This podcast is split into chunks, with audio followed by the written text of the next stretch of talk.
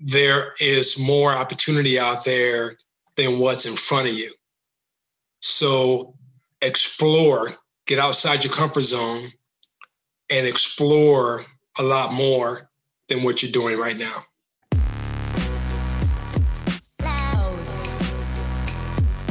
You're a person who's heard the word no from a boss, an ex, a team that cut you, a job market that didn't want you, an accident or diagnosis that left you debilitated and depressed, or felt paralyzed by any setback that you just weren't willing to accept, this is the show for you because it'll teach you what my dad always taught me that failure is just opportunity in disguise. This is Matthew Del Negro, and you're listening to 10,000 No's. All right, welcome back to 10,000 No's. Today I've got my friend DC Crenshaw in the hot seat. After playing football at Bowling Green State University, DC was working in pharmaceuticals until he lost his job in the financial crisis of 2008. He was forced to pivot. He has since made a name for himself as a food and lifestyle entrepreneur and personality. He publishes something called Fete Lifestyle Magazine out of Chicago, and I was honored to be in it a few months ago when my book came out. He co founded the Little Diners Crew, which is a dining club for kids that expands kids' palates beyond mac and cheese and chicken fingers. He's the executive producer and host of the two time Emmy nominated docuseries Game Time Dine. And he really he combined his passions. Uh, he was a professional athlete in the Arena Football League for a little bit, and he took from that world, he took his love for dining and for restaurants and he put it all together. That is really why he's here with us, other than the fact that my family and his family happened to meet each other on a vacation. We really hit it off. Our kids played together and we have remained close ever since. So, uh, really wanted to share his story with you, particularly right now in Black History Month. We are doing our best to amplify Black voices, and DC is a friend of mine that I think uh, is a really great example and role model for uh, anyone out there listening, uh, regardless of race. Uh, but I wanted to put them on in February. Um, before we get to DC, just wanted to mention if you dig the show and you like these themes and you feel like you need a little push or a little accountability, uh, we launched the 10,000 No's Insiders community. You can go check that out. There's a link in the show notes for it. And you can also just go to 10,000nos.com and look for Insiders community. There's a little video video in there explains it uh, in a little more depth, but basically, it's kind of taking this podcast and making it 3D for you. Uh, you're going to be in there with a group of like minded people, a lot of creatives filmmakers, actors, but there are also executives and uh, attorneys and uh, you know high achievers, different age group. Um, I thought it was going to be all young people. It has actually been a bit of a mix, which has been really incredible because people are not only being held accountable, but they're finding this community of people with different skill sets, different levels of their careers. And so everybody is kind of contributing. So if you want to be a part of that, check it out. Essentially, it's a private Facebook group into which I put content throughout the week, but really the bread and butter of it is a live weekly call on Sundays with myself and the rest of the community. And every month I bring in uh, some high achiever to address whatever the theme is of that month. Uh, a lot of times it's a past guest, it's a friend of mine that's that's done uh, a lot with their life, and they really uh, are are offering huge value in a really intimate setting. In the meantime, here we go, DC Crenshaw. Growing up in a small blue collar town, there was nothing around but you know football. That's what that's what the town was all about. And so every baby boy that's born in Massillon, Ohio, gets a football put in their crib. Uh, so I was born to play football, basically. But um, that town was all about winning, right? So if you if we lost one game during the season, that was a bad season, right? So I grew up with the mentality of of winning, you know, is is a must, and you know, you you you have you know you you have to be uh, the best and you know whatever you're doing and um, and then you know competition and all that stuff. But um, so I kind of developed that winning attitude uh, as a kid growing up, um, and I always knew that the, the heroes that I that I saw growing up were those that were the high school football stars, but were also smart, right? And they uh, not only did they excel in athletics, but they excelled in academics. And I knew that I wanted to uh, be that guy. I wanted to go to college. I wanted to play football, and I wanted to play professional football um, because that's you know that's what I saw. That's what I grew up in. Wasn't a lot of culture. As I think back, there wasn't a lot of culture in my town as far as um, you know understanding what a Latino was, or uh, even um, understanding what Ju- Judaism was, or you know, Jewish folks, or the Indians, or you know, we had a couple of Asian kids that went to our school, but it was more less black or white, blue collar town. Um, and so, uh, you know, growing up, uh, you know, I was uh, fortunate enough to get a college scholarship to play football at Bowling Green State University, and obviously that was a that was a different experience uh, of itself because now I'm meeting guys from all different types of, of walks of life. Um, you know, that some were rich, a lot of them were poor, poorer than me, uh, you know, middle class. Uh, but we all had one common goal, and that was to, you know, play football and win games, and and we were all student athletes too. Um, a lot of them were more athletes than students, and uh, but I was I was always, uh, you know, into into the books and, and things like that again, that school didn't necessarily have a lot of culture either. Um, and you only I only knew what I knew because it was a small uh, college town in Ohio, um, and most people were from small towns in Ohio, and uh, and so you know, or, or Michigan, or you know, Indiana, or the Midwest.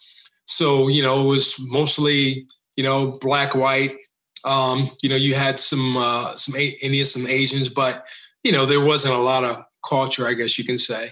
Um, but then I, I, I uh, studied biology pre med not because I really want to be a doctor, it's because that's what people said I should be.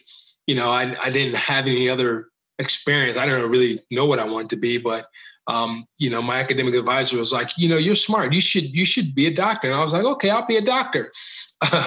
and then when I graduated, I really didn't want to be a doctor, so I got into the pharmaceutical sales industry, and that's where I realized, you know, that I had uh, I had the gift of gab. I had I had good selling skills. I had I love being around people. I love building relationships. Um, and uh, you know, I was a hard worker. Uh, uh, you know, I had a great work ethic, but um, there was always uh, something more that I wanted. There was, you know, corporate America just wasn't wasn't enough. And you know, my cousin and I, who he's actually my brother, but we're cousins and we're the same age. You know, we started our first business together, actually right out of college, selling T-shirts, and then um, and then when we, uh, he was playing football, he had a trial with the, the, Browns, and I was playing arena football. I had a trial with the Lions. When we hung up our cleats, you know, we lived together in Columbus, Ohio, and we started a uh, another business, and it was basically a, uh, a, a student athlete consulting type of business where we created this guidebook called Preparing, Performing, and Achieving. And it was really a guidebook to help uh, parents and their students, student athletes, uh, learn the process of how to go about getting an athletic scholarship to college. Um, and uh, but you know that was like a, a, side hustle when I was unemployed. To be honest with you, just coming out of college, uh, and then uh, you know I, I got into the pharmaceutical industry and and my career uh, you know went from Ohio to Michigan to Chicago. Um, well, let but, me let me take you back. Let me sorry to interrupt, but I just want to pause you for a second we just went through a bunch of a bunch of ground. We covered a lot of ground. And I'm curious to something you said from early on. You said when you were younger, the guys you looked up to were high school football heroes, but they were all also academics. So I'm curious as to where that came from. Was that what like what were your parents' views on education? Did you have siblings and where were you in the pecking order? And how did that all play into your philosophy that was, sounds like you had your eyes on the prize with football, but you you also had something else. So where do you think that came from? Well, definitely from my parents. So I had I have an older sister. She's three years older than me. Um, and my parents always were about our academics. You know, my my dad went over our homework every night. Uh, you know, even when I was in high school, you know, we had to show them what we had to do, and academics was academics was absolutely number one in our household. And uh, you know, both my sister and I did, you know, did well in in high school, A's, A's and B's. Um, but you know that you know that was instilled in us at a very young age. But also you know there was uh, you know I, I, rem- I, always remember that i had a, one of my favorite teachers. Her name was mrs green my third grade teacher. And she told uh, my mom and dad she was like he can be anything he wants to be as uh, as long as he you know applies himself. He has you know he has the intellect to to be whatever whatever he wants to be and that always stuck with me as well. My parents always remind me of that.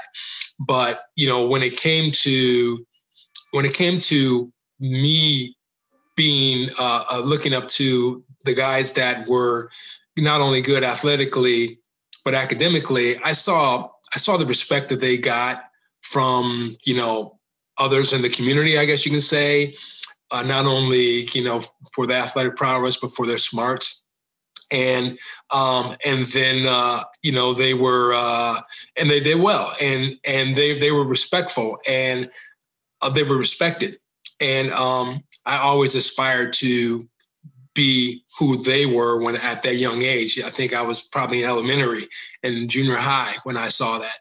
And uh, you know, I don't know if you've ever seen someone that you know that you met and you'd be like you know what? When i get that age i, I hope i'm I, I, like to be like them you know? Yeah. and so uh, I, I, had always had that vision. I always had my eye on the prize. And you know it was you know there was um you know there was a time where you know my parents were going through a divorce and you know we were staying with my grandmother.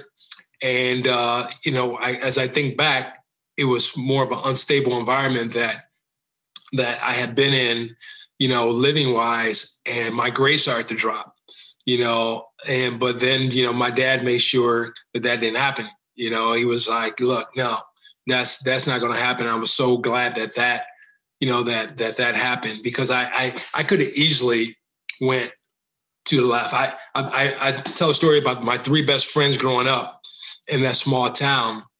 Um, uh, and all of them went to prison, and one of them got killed. And that, that was a that was a small town. They all went to jail, but the common the common denominator is that they didn't have a strong father figure in their life. And um, and you know, as I look back on it, you know, I did, and I think that's one of the reasons why I was able to excel as well. What year were you? How old were you when they were going through the divorce? Was it like seventh I was, grade? I was 11, 12 years old. Yeah, 11, uh, yeah, around uh, 12, and uh, you know, I was I was at that age where I'm just about to be a teenager, and uh, you know, I had, you know, I was hard headed. You know, I wanted to hang out with my friends who weren't doing their homework after school. Um, you know, I, I think that's when Atari first came out, you know, the first video games and they were playing video games.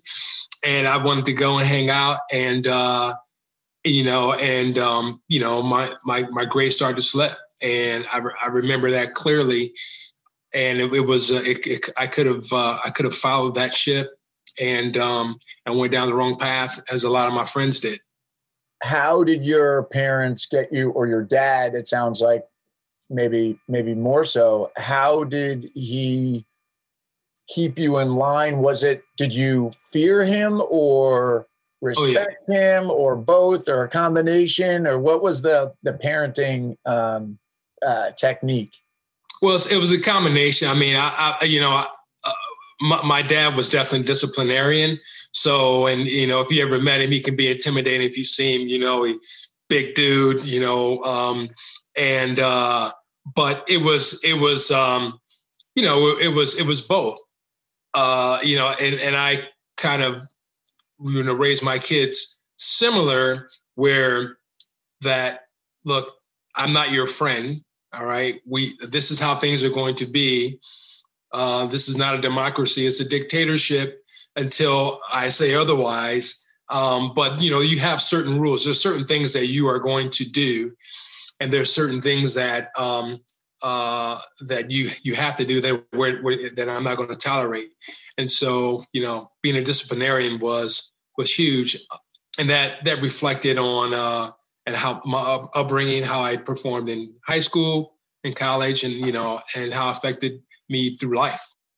I'm I'm a lot more um, huggy feely with my kids than my dad was with me, and uh, and I I wanted I wanted that, you know, with my kids, uh, because first of all it's important, uh, but you can definitely have that balance of discipline and being uh, you know loving and, and stuff like that with your kids and so i think that's important. Let me ask you when over over uh, quarantine when the the riots were happening you and i we did something that you led actually that was a virtual kind of meeting of the minds of a few people um, it was it was um, during the protests and there was you know race was as it always is but it was really uh, brought to the surface and we had a conversation about it, and you mentioned something on that call of I don't know how old you were, eh, but but something where you were kind of thrown against a car, and it was kind of like you were just driving by, and it was really based on the color of your skin. I'm curious as to your the makeup of your town growing up. Were were you uh, a minority there? Was it uh, were you like one of only a few black guys that you played football with, or what was the situation and how did that form you um, in terms of you know race and just sense of self and all of it? Yeah, so I, I, I we were definitely a minority, but it wasn't. Uh, it, was probably 55 35%, 55% white, 35% black or something like 45% black, um, or, you know, even probably 60, 40 or something like that.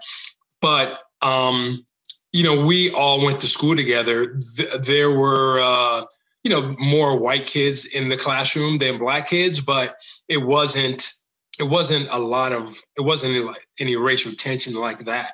You know, it, it was, we all grew up with each other. We all knew each other now there was some, you know, there was some racism that happened that you experienced, but you know, I didn't go to school feeling like, um, you know, I was, I was, uh, you know, racist. I, I was going to school for racists. Um, but you know, the football team, you know, we had a, uh, you know, uh, there was more white kids on the team than black kids, but you know, we all played together. Now, you know, I can tell you, growing up, you know, there was always still a sense of, um, look, you know, people discriminate against you, people look at you differently because you are um, black. And I, I, can tell you, you know, I, this is, I'm glad you asked that question because being a student athlete, you know, that was a black student athlete that, uh, you know, that was looked at not only for his athleticism, but academic. That was rare in my town and that was another reason why I wanted to excel. You know, because I did see a, a, few guys that were older than me, way older than me, that excelled, that were black, and I wanted to be like them. And uh, and I also wanted to be a role model, and set example, you know, for my little cousins, my younger cousins. Um, but uh, you know, but yeah, my you know, my town, um, you know, as I look back on it, you just kind of you just kind of go with it. There's a lot of things that you know your my parents told me as it related to racism and things like that. And I can tell you in in athletics, there was a sense of being a black athlete. I had to be 10 times better or two times better than the white guy that I was going against, unless I wouldn't get the opportunity. And so that also fueled me as as a person, not only in athletics, but uh, you know, outside of athletics, when I got into corporate America, as I, I always have to be, you know, on top of my game if I'm going to truly get that opportunity. And do you feel that that was perceived that was in your mind or that was based on what you had seen prior to that? Like of of who like you've seen other guys that were maybe same talent and nine times out of ten it would go to a white guy? Is that or or well, yeah. yeah. Well, well, well put it like that. I, I, i've seen it. I've experienced it myself. I lived through it right? And um and a lot of times I don't even know if coaches or people um, truly think that way. But I, I, I mean, I, I, mean, I don't know if they truly understand they're doing it consciously. Um, and but I just remember when I was growing up in that small town, there were rarely uh, all blacks, all black guys uh, playing at the same time uh, in in the backfield, right? Playing running back there was really never a black quarterback. Um, and you know there there was always um, you know talks amongst the black community as far as they have seen in the past before I was growing up some discrimination as related to the, their, the the black players you know versus the white players you know um, I, I I just you know when I was in college I remember you know, I mean, it was a, a, little bit different, but there was still some nuances of that, uh, even when at, at, the college level, where I felt that, well, I know that, uh, you know, there were some black athletes that were better than the the guys that were playing the same position, but they would stack the two black guys behind each other to make them compete uh, for the position when they were the two best guys on the on, on the team, type of thing. So interesting. Yeah. And, and, what position did you play, by the way? So in, in college, I played linebacker, uh, and uh, and uh, you know, I I mean, I'll, I'll tell this story, and it's true. Um, and you know, me and uh, one of my uh, one of my teammates, we were both playing linebacker together, and uh, but we were the two best linebackers, inside linebackers on the team. And but they were making us compete against each other. And it, and you know, it wasn't until another teammate of ours came to us and said, "You know what? You guys should go to the coach and tell him that you guys should want to play next to each other, not compete against each other." And and we were for the first time we were like, "You know what? You're right why are we competing uh, competing against each other when we should be playing beside each other? And um, and you know, we went to the coach. The coach was kind of taken aback by it, but it ended up happening. We both ended up starting. You know. Hmm. And and did you did you take those lessons? So the, you talked about your high school coach, who was instrumental in kind of the program at the high school level what were some of the biggest lessons you learned from that coach, Coach Brown? You talked about earlier. Oh well, well, Paul Brown is was was he he he was back like in the forties, so oh, he didn't oh, coach oh. me. Our, our oh, stadium, our stadium is yeah, our stadium is named after him. So I just I just I gave you the context of how big high school football was in our town. Yeah. But you know, um, you know, the, the, the person that influenced me the most, my first coach was my dad. So um, you know, he's the one that really uh, uh, was my coach throughout my career as it related, uh, you know, especially from when I started playing when I was, you know, 10 years old all the way up to high school. Um, but he never blew smoke up my ass, right? So he always told me I better earn whatever I get. And if I got a lot of press, he was like, don't read your press. Don't think, don't get the big head. Um, but you know, just stay focused and and work hard. He would tell me when I did good. He would tell me when I didn't do good. And so, you know, he was really my first coach and the and the coach throughout my career. Um, even when I got to the professional level, as far as um, you know keeping me uh, uh, keeping me grounded, but also not not you know not um, encouraging me, but um, you know also uh, doling out praise when when that was uh, time to do so.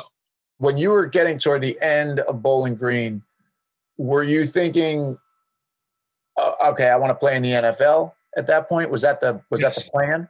Yeah, yeah. The plan, obviously, you know, I wanted to play in the NFL, um, and uh, you know, unfortunately, I didn't get drafted. Unfortunately, I didn't get a free agent tryout.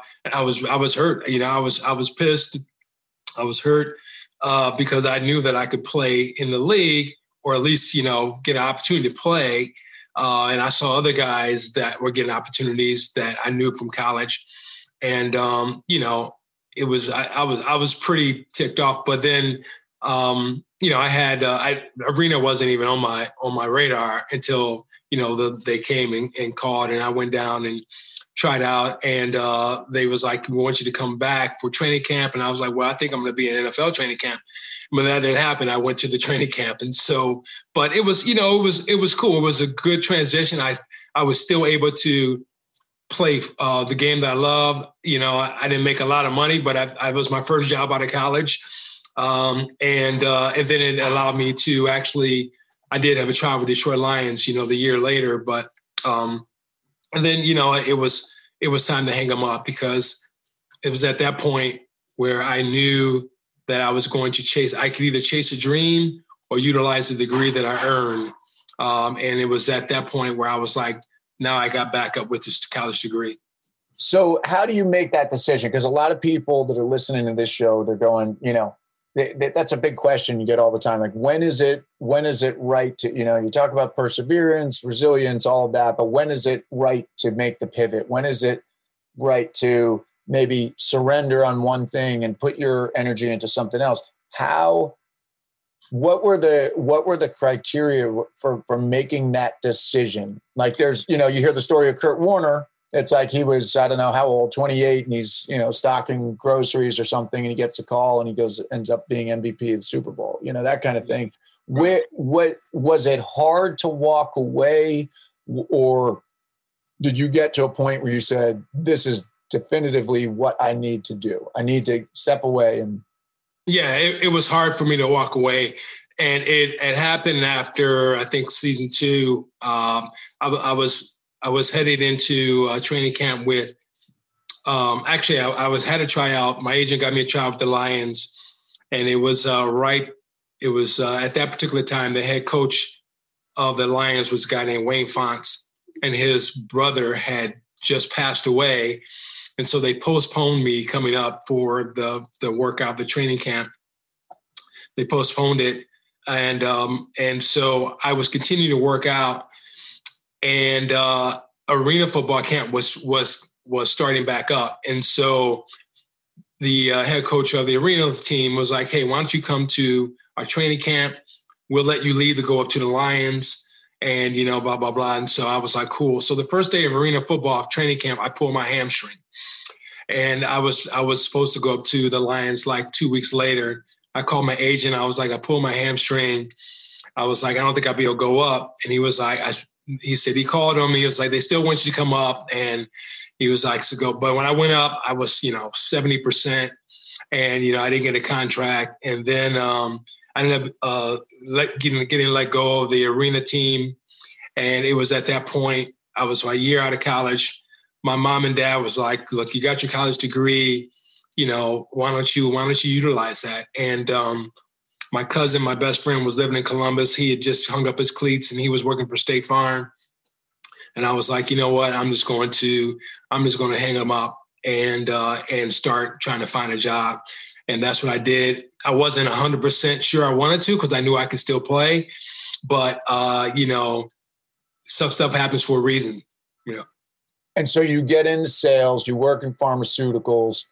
How long are you doing kind of that corporate path before you start to veer off into i know you said you had the other thing on the side so you had an entrepreneurial spirit even back then but right. you're doing primarily the the more of a corporate path when do you start to veer into a lot of the things that you're doing now. I know you're involved in charities. I know you're involved really in the community. You've got you've kind of brought your football background into the mix with Game Time Dine. It, to me, it feels like you've taken a bunch of your different passions with culinary interests and and football and melded them all together in a really I, I think interesting way that seems to be succeeding and i'm curious like how did you what what was that path because again people that listen to this show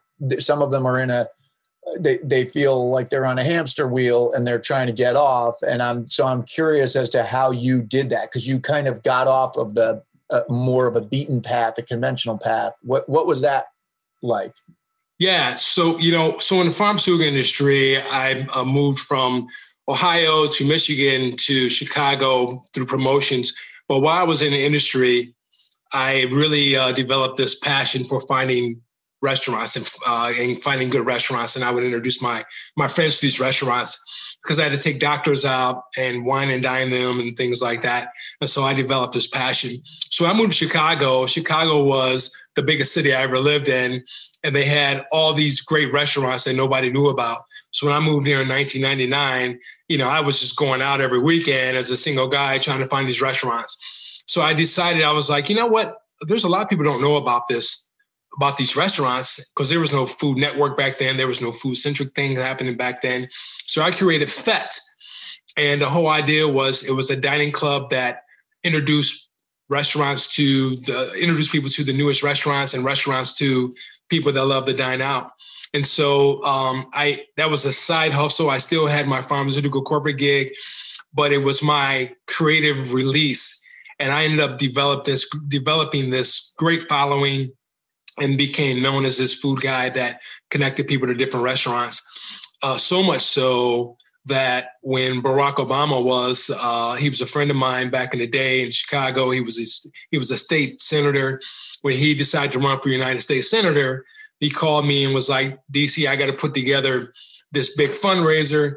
And so he tapped me to kind of lead in, uh, um, finding a place for his for his big fundraiser back in 2003 and uh, and then so we did that and you know he blew up and now he was he was president of the united states.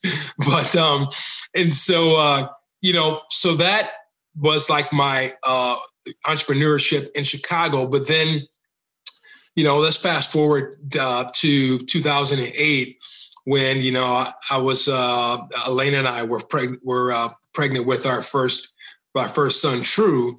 Um, I lost my pharmaceutical gig, and um, and that was the time when the recession was happening. And you know, I was looking for a gig, looking for a gig, couldn't find a gig for over a year. You know, and I had to figure out something. I had to do something you know, I wasn't getting hired by people. There were no jobs. So I was like, you know what? I'm gonna I'm to go all in and just focus on what my passion is, and that was in the restaurant, you know, scene as far as doing what I was doing, and uh, and so um, I started my own video blogs where I would actually create these one minute uh, video blogs about the newest restaurants that open, and they would, you know, it would basically highlight the restaurant, the chef, the food, and then, uh, you know, it started to get some traction. People started seeing it. NBC local saw it, and they asked me to start contributing to their station. And uh, and then after that, I had some people reach out to me about some Chicago Bear players that um, they wanted me to feature on my vlog. Well, I was trying to figure out a time to how to get these guys involved. And literally one day I was working out in the morning and I had an epiphany and Game Time Dine came to my mind. And uh, and I was like, I'm an ex-athlete, you know, and a lot of people, you're an ex-athlete too. And so, you know, when I was in corporate America, there were people that just wanted to talk to me about football, but I had all these other interests that I was, you know, that that I was involved in and not just football. And uh, I was like, there's a lot of these guys out there that are athletes and they're just not a basketball player, football player, baseball player. They have other things that they're about. And so I created Game Time Dine as a way to get to know who these guys were uh, away from the game. I talked, uh, you know, I, I pitched the, the idea to a couple people, in particular, a guy that was uh, a cameraman who worked for NBC at the time. He shot some things that I was doing. I didn't have any money to produce the show, um, so I, he he agreed to shoot a pilot, uh, you know, to be involved, and we pitched it to uh, a local um, Comcast Sports Net uh, network. They loved it, and the show was on the air. We shot ten episodes the first year with no money at all, and then um, I took that season and went to sponsors. Uh, the following year, the following season, we got Coca Cola. I'm sorry, Pepsi and we got uh, Mini Cooper to sponsor the show, and then I was able to shoot season two and pay pay uh, pay for the production. Um, wow. So that so that's how that happened. And then and, they, and was it, it was it Emmy nominated uh, as well. Yeah, we got Emmy nominated twice. You know, the second the second uh, season, um, you know, I didn't really know anything about how the Emmys worked, and the, the you know one of the producers on the show was like, "We should submit this show for an Emmy." So literally, I was at an event and I got a text from one of the guys that's on the committee. It said, "Dude, you just got nominated twice, uh, Emmy nominated twice," and I was like, "What?" and so, uh, and so you know that I was very proud of uh, proud of that. Yeah. And what and so what I like about that story is that it comes out of and I, and I don't know if I knew that part of it that it came out of 2008 and everything that was happening in the world and people losing their jobs and and that you came off of a, a you know a streak of a year of unemployment. I, I love the necessity of it and also that you're doing something that you love and you figured out how to make it work. And then talk to us a little bit about how that uh, I'm not even sure of this, but I, I, imagine that the the little diners that you do, and I'm not even sure if I'm getting the, yep. the name correct there, but the that what you're doing for kids now in relation to dining is an extension of Game Time Dine. I would imagine. Well, um, you know, when we had kids, my wife and I uh, had kids, and my wife grew up in Vancouver, British Columbia, and uh, she had more of a cultural experience as related to food than I did growing up. Uh, and uh, but we both shared the same passion as it relates to dining out, and we introduced our kids to the foods that we eat. And so, Little Diners Crew came about because we went to restaurants uh, and we would look at the kids' menu at these nice restaurants, and on the menu were mac and cheese and chicken fingers for these kids. And we were like, you know, well, you got to have better food than this because our kids kind of ate what we ate. And then we would have um, parents that would compliment us for seeing our kids eat the food that we ate at these different restaurants and would ask us how we got our kids to eat these type of foods. And so, so you know, I was like, Elena, we we got to do something about this. And so, literally, that's how Little Diners Crew was born. Um, at first, we called it Little Diners Club, and then we got a cease and desist letter from Diners Club of America, so we had to change it to Little Diners Crew. so that's how that's how it became Little Diners Crew, because um, we couldn't fight the big boys. And uh, and so we uh, so we literally came up with the idea of, of expanding kids' palates beyond mac and cheese and chicken fingers by hosting these unique dining events where um, we feature a different country each month, and then we find a restaurant that serves that country's cuisine. And then we partner with the chef to create a tasting menu of about four to six dishes that the kids and parents will, will both try. When the kids arrive, they sit at their own table and they have their own experience. The parents sit at their own table and have their own experience. But the kids meet the chef, they learn about each dish, how the how the food is made, where ingredients are sourced, and they uh, get a chance to rate each dish they try. So it really empowers them to take over their whole dining experience. And um, you know, uh, parents that bring their kids that are picky eaters, it's amazing to see how kids are more likely to try a food when they're sitting around other kids that are trying the same type of food. So it's you know it's it's sort it's it, you can be deemed as an extension of of Fete uh, the dining club that I created, uh, but you know, but more for kids because we're really turning picky eaters into little foodies. It's great. It's such a great concept, and it, and I also think that part of what probably helps to change these kids' minds about the food is when you speak to the chef and you hear about how it's made or what it comes from or or the process i think maybe that opens their minds up a little bit of oh okay i'm seeing him mix this together with this or i'm seeing her you know pour this into this and oh okay i'll try that. Um, there's just it's kind of a educational and also encourages people to be a little more uh, you know brave in terms of what they're going to eat.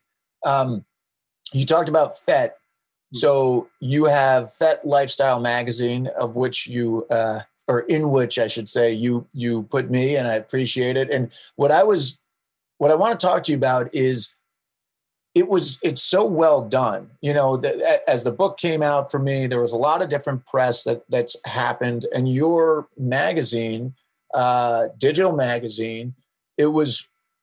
As I looked through, not only the the story that you did on me, which I was so appreciative of because it was, um, you know, it, it, it really, it was well done. And the entire magazine, though, I was just kind of blown away by the level of uh, the photography in it, the the variety of the stories in it. And my main question to you is one that that how do you do that? Do you outsource a lot of it? And two, b- before we wrap up, I'm just curious. To me, from the outside, it feels like you do so many things and you do them at a pretty high level. And I'm curious what you think is your special sauce strategy to be able to accomplish you know in different areas they're all related but how do you do it all i mean because it seems like you're doing a lot yeah that's a, that's a good question. And uh, you know i get i get to ask that question a lot. Um, you know first of all and you know this being an actor and just being who you are anything that you do or anything i do i have to do at a high level. You know it, there's no sense of me doing anything if it's mediocre. You know, there's a lot of mediocre things out there, and maybe that stems back to my childhood where, you know, my my parents always said, if you're going to do it, do it the right way. You know, don't do it half-ass. And uh, and I tell my kids that even when it comes to cleaning or homework or stuff like that, reading, if you're going to do it, do it full steam. Do it, you know, do it the best you can, because um, you don't. First of all, you only have one time to, uh, you know, make an impression, and you know, if someone like yourself is going to Fete Lifestyle magazine, and maybe I have a bad issue, right? It's not the it's not up to the level of what I normally do, and you just read that one issue, you be like, oh yeah, that magazine is, yeah, it's okay. You know, it doesn't. It's you may not go back to it. Um, and uh, you know, so but anything I, that I do, I try to do the best that I can, and I try to do it better than best. And I I, I always research. Before I started Fete Lifestyle magazine, it was so. It, I used to have a newsletter that I sent out, and it was just a newsletter that talked about events and stuff like that. And I started that newsletter 20 years ago, before a lot of people had newsletters, but now everybody has a newsletter. So, you know, about six, seven years ago, I was like, you know, it's not really doing anything. It's it's just a newsletter. So what can I do? What can I do to take this to a different level that no one else is doing? So that's how Fete Lifestyle Magazine came about. And then I was like, you know what? I want to have all female contributors. And um, and because first of all, I think um, a lot of women out there were looking for a platform that uh, you know to to talk about things that were passionate that they were passionate about and didn't weren't necessarily um, journalists. You know, they weren't really bloggers. They didn't really know how to get started, and so as I, I gave them that opportunity, and when the magazine first started out, it wasn't it wasn't what it was is right now. I mean, you know, there was some, you know, I got feedback, I got um, some, you know, criticism about or constructive criticism. And over time, you know, I it kind of morphed into what it is today. Um, but you know, all the things that I do now are connected. So you know, Fete Lifestyle Magazine is in the is in the lifestyle space. Little Diners Crew is in the the lifestyle space. I'm a partner in a new tequila brand called Cantera Negra Tequila that's in the food and lifestyle space. So all these things are connected. Where I used to, excuse me, get pulled away on a project or an opportunity that was totally disconnected to everything else I was doing. And one, I was either going to focus on that and then neglect what I was, what my passions were, or I was going to focus on what my passions were and neglect that opportunity. And I was always neglecting that new opportunity that had no connection with what I was doing. So now I keep everything in my will space, and all these things are interconnected somehow that allows me to do these different things. Yeah.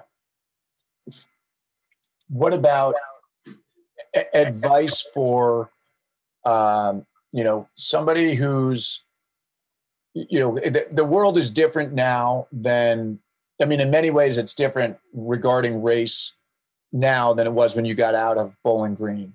Um, but obviously as we've seen it's like still as much as things have changed things have not changed so much what's your advice to someone who's coming out minority not necessarily black any it, it, minority? I mean what, what is it what is it that your advice would be in terms of that specifically? You know i i uh, anticipate this will be released during black history month. I'm just curious as to you, you know what your advice would be say there's a college grad coming out and maybe even more specifically a student athlete uh, college grad coming out into the into the real world what what is your advice to them? Well, you know, when, whenever uh, I, I always say this about anybody, um, make sure that your stuff is tight, right? I, I don't care if you're black, white, Asian, uh, you know, um, Indian, whatever. You have to make sure that whatever uh, whatever you want to do or whatever you're trying to do it's you're you know you're you're you're you're tight. Uh, and i mean uh, you know by tight i mean that your stuff is is on the uh, on the a level type of of surface. You know you have to be uh, tight in whatever you want to do. Um, i would also my advice is to um, if you want to whatever you want to get into I would try to learn as much as possible about, you know, that um, that craft, that um, that position, that industry, and uh, and then you know research it. Um, try to identify exactly where you want to be. Uh, you may not know what your you know five to ten year uh, uh plan is, but try to understand exactly and articulate exactly where you, where you want to go, what you want to do, and maybe try to find someone that can uh, be a mentor that will help you, you know, get you get you to a certain point and introduce you to some folks. Um, you know, being a uh, you know being a minority today, I think can have its advantages, its disadvantages. Right now, I think being a minority is is more of an advantage just because of all the things that has happened over the last year. But I would never go into a place to say hire me because I'm black, you know, and I would hope no minority would approach anything like that. Um, you want to be hired or you want to, uh, you know, um, get awarded uh, a role or whatever you want to do because you are the best. Um, and my thing is, I've always lived by I'm going to make it so hard for you to say no. Uh, you know, I'm going to be so tight. I'm going to make it so I'm going to make it hard for you to say no. Now I've been I've been tight many many times, and I've gotten told no ten thousand times. Right. so, um, so it doesn't necessarily mean that um, you failed. It just means that means no for right now. Uh, but never ever ever stop. Never ever ever give up. As you know, you have to keep you have to keep going. Um, no matter look, there's there's so many days. How many days did you want to just give up, man, and just quit? There's, you know, being an actor, being an entrepreneur, there's so many days that you're just like, what am I doing? Why, why am I doing this? You know, why, why don't I just go get, I'm trying to find a job why am I doing this? And but it's those days where, you know, something good happens and, you know, people recognize you or or whether you you know you you land a deal or something like that or you get a role or you that you're like you know this is why i'm doing it so. Well it's funny because i was going to segue into the final three questions and in a certain way you almost jumped into my first question which is i'll ask it anyway but you almost answered it already which is the word no means what to you? The word no means to me it means fire. Because when someone says no to me, it just lights a fire in me.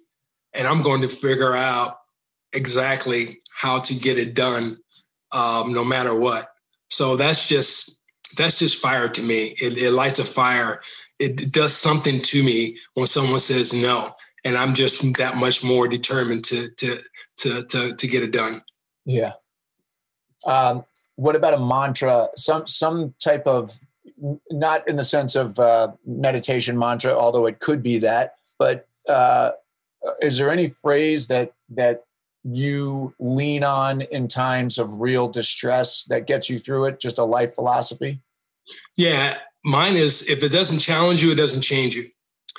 Um, and uh, you know and and you know think about all the challenges that that we've gone through and you change because of those, right? And so if it doesn't challenge you, it doesn't change you. Um, because I, I truly think that change happens through adversity and through uh, facing adversity, facing these challenges, and persevering. I agree. I think that's probably why you and I hit it off as quickly as we did when we met because we bonded over uh, similar philosophy on that. Um.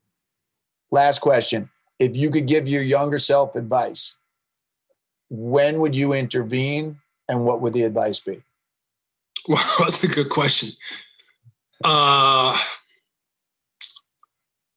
you know, I probably would, if I can give my younger self some advice, I would probably go back to my early college days or when I first graduated from college and say you don't have to follow the normal path where where the traditional path that people may want you to go. Um, there is more opportunity out there than what's in front of you. So explore, get outside your comfort zone, and explore a lot more than what you're doing right now. Do you think you would have taken that advice? Or would you have been like, get out of my face? I actually would have taken that advice because, you know, what what I realized, and I say that because, you know, when I when I where I grew up, it's like I said, you only know what you know, and you don't know what you don't know. Um, you know, I grew up in a town and where uh, in, in an area where you know people went to college, you got out, you got a job, you get married, and you know you you do that thing there's a whole nother world out there. Um, you know, I didn't know exactly what my strengths were uh, until I became, you know, in my 30s. Um, I didn't really know what my passions were until I be, you know, I was in my 30s. And and then I met uh, I met a lot of great people when I moved to Chicago, and I met I learned you know about different cultures and different businesses and things like that, which I did I wasn't exposed to, and so you know I think with uh, I think with exposure to a variety of different things could you know, would maybe I could have done a lot more things sooner than what I did. Wow. Well, you've done a ton of things as I see it, and and maybe it, I don't know if it feels that way on the inside, but from the outside, it certainly looks like you're you know really moving the needle in a bunch of different areas. So um, I'm very grateful to have you on the show.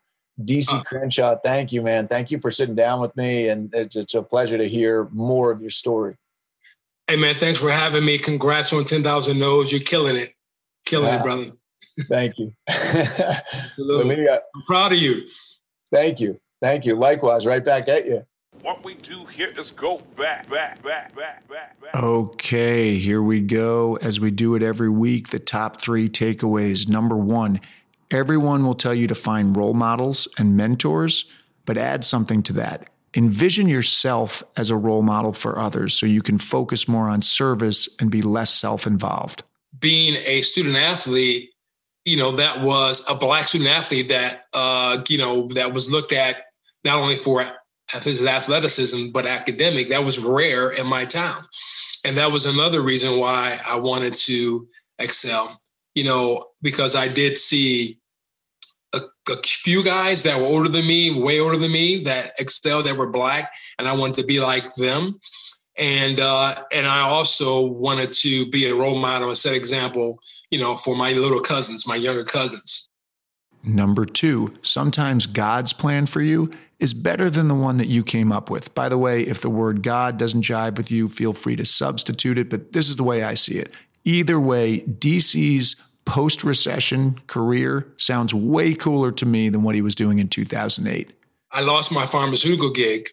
And um, and that was the time when the recession was happening, and you know I was looking for a gig, looking for a gig, couldn't find a gig for over a year, you know, and I had to figure out something. I had to do something. You know, I wasn't getting hired by people. There were no jobs, so I was like, you know what? I'm gonna I'm going to go all in and just focus on what my passion is. Number three, take the thing that drives you nuts about your current situation and flip it on its head. That's how DC created an Emmy nominated TV series. You know, when I was in corporate America, there were people that just wanted to talk to me about football, but I had all these other interests that I was, you know, that that I was involved in, and not just football. And uh, I was like, there's a lot of these guys out there that are athletes, and they're just not a basketball player, football player, baseball player. They have other things that they're about. And so I created Game Time Dine as a way to get to know who these guys were away from the game. All right. As always, thank you to all of you for listening. I hope you got as much out of this conversation as I did. Thank you, DC Crenshaw, for taking the time to sit down with us. Uh, it is really a pleasure for me to get to sit down and talk to all these people every week. Uh, if you guys dig this, please share it with your friends, put it on social media. You know what? If you can take five minutes and go leave us a great five star review on Apple Podcasts, that would be awesome. It helps other people see the show, share it on social media, all that stuff. Uh, it's always appreciated. I hope you dig it. And uh, remember again to check out the 10,000 No's Insiders community if you're interested in that. And at the very least, you should sign up for the newsletter for the uh, Monday Morsel newsletter, which is every Monday in your inbox. And then there is a slightly different audio Monday morsel on the feed if you want to uh, check that out. Usually eh, not too long, five, ten, sometimes 15 minutes of uh, solo riff on topics that pertain to the show. That is it. We will see you Monday, and then we'll see you again next week with another full length interview. Take care.